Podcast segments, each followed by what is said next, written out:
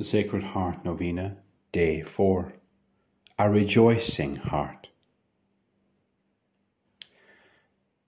Pope Benedict XVI, in his message for World Youth Day in 2012, said, God is a communion of eternal love. He is infinite joy that does not remain closed in on itself, but expands to embrace all whom God loves and who love Him. God wants us to share in His own divine and eternal joy. A diligent perusal of the Gospels will locate for us many instances where we find in Jesus a whole range of emotions in the midst of so many different circumstances. We most readily see his pain frustration, and sorrow in the face of human sin and obstinacy, and when facing his own passion. We see his great compassion when confronted by the sickness and misery of those who come to him seeking healing and restoration. But it is seldom enough that we see him rejoicing. There is one place in the Gospel in particular where we are told that Jesus rejoiced. In the 10th chapter of Luke's Gospel, we are told that Jesus rejoiced in the Holy Spirit and began to praise the Heavenly Father. The context of this rejoicing was that the disciples had returned from their mission with reports of great things accomplished for the kingdom in Jesus' name. Can we doubt, though, that Jesus was always a joyful Christ? Can we think that he who worked his first miracle at the wedding feast of Cana was absent of joy?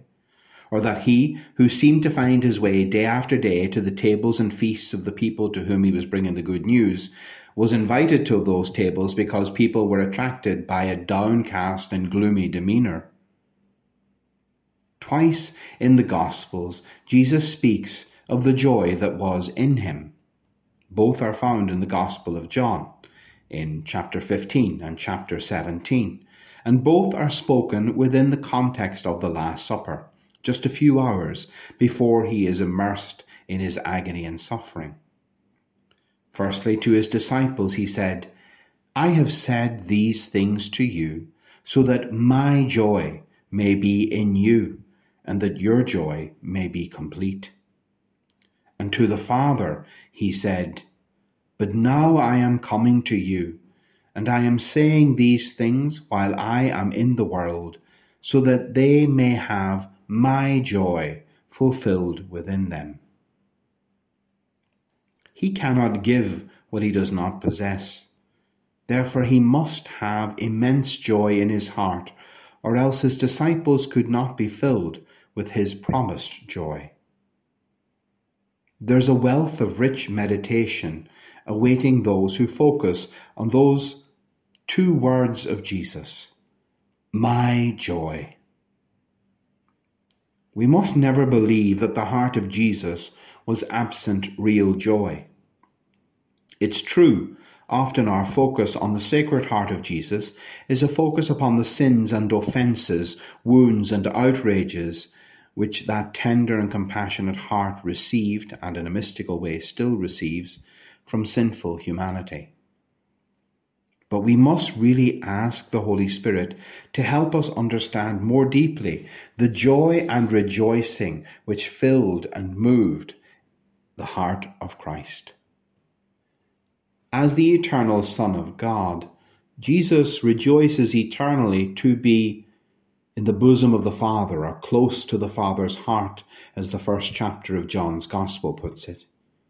And we should note the undoubted joy in Jesus' heart when we contemplate the scene of his baptism, whereby the heavens opened, the Holy Spirit descended upon him in the form of a dove, and the voice of the Heavenly Father was heard to say, This is my beloved Son, in whom I am well pleased, or as some translations put it, in whom I delight. What brings Jesus his greatest joy? What is it that brings him the most glory? Of what, we might say, is he proudest? Surely it can be nothing other than that he is the Son of the Father. Should that not be the foundation of all our joy too? For we are in Christ, children of the Father, who, though he cannot always rejoice in what we do, still always rejoices that we are and that we belong to him. As the recipient of the Father's love, Jesus is brimming over with joy, for the love of God is so great, so wondrous, so mighty that it is the person of the Holy Spirit.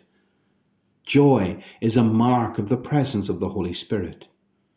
The holy joy which filled Christ's heart would be quite difficult to hide if he so desired.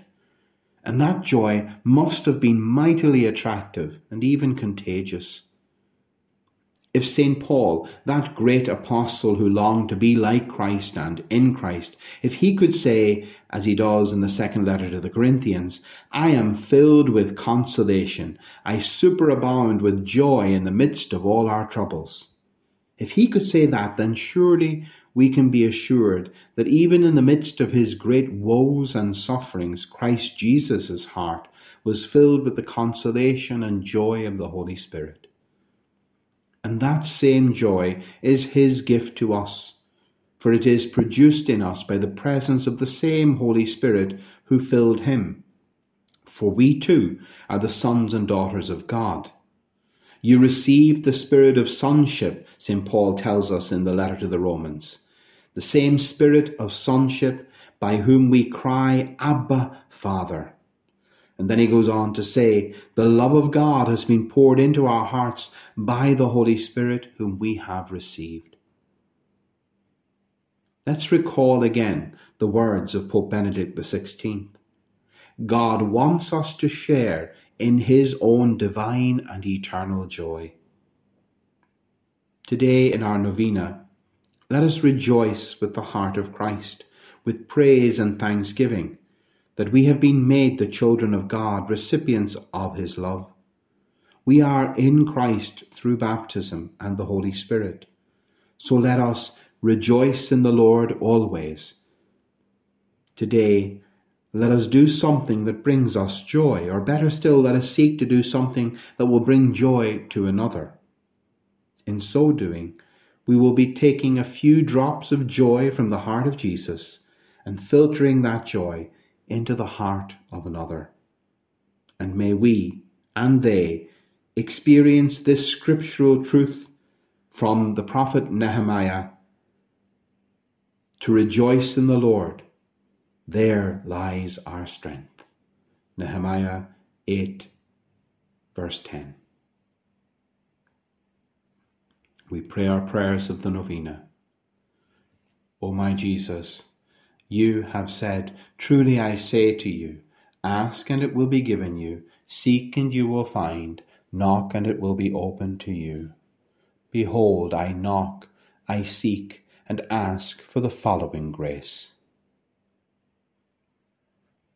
Our Father, who art in heaven, hallowed be thy name. Thy kingdom come, thy will be done on earth as it is in heaven. Give us this day our daily bread, and forgive us our trespasses, as we forgive those who trespass against us. And lead us not into temptation, but deliver us from evil. Amen. Hail Mary, full of grace, the Lord is with thee. Blessed art thou among women, and blessed is the fruit of thy womb, Jesus. Holy Mary, Mother of God, pray for us sinners, now and at the hour of our death. Amen. Glory be to the Father, and to the Son, and to the Holy Spirit, as it was in the beginning, is now, and ever shall be, world without end. Amen. Sacred Heart of Jesus, I place all my trust in you. O my Jesus, you have said, Truly I say to you, if you ask anything of the Father in my name, he will give it to you. Behold, in your name I ask the Father for the following grace. Our Father, who art in heaven, hallowed be thy name. Thy kingdom come, thy will be done on earth as it is in heaven. Give us this day our daily bread, and forgive us our trespasses, as we forgive those who trespass against us. And lead us not into temptation, but deliver us from evil. Amen. Hail Mary, full of grace, the Lord is with thee. Blessed art thou among women, and blessed is the fruit of thy womb, Jesus.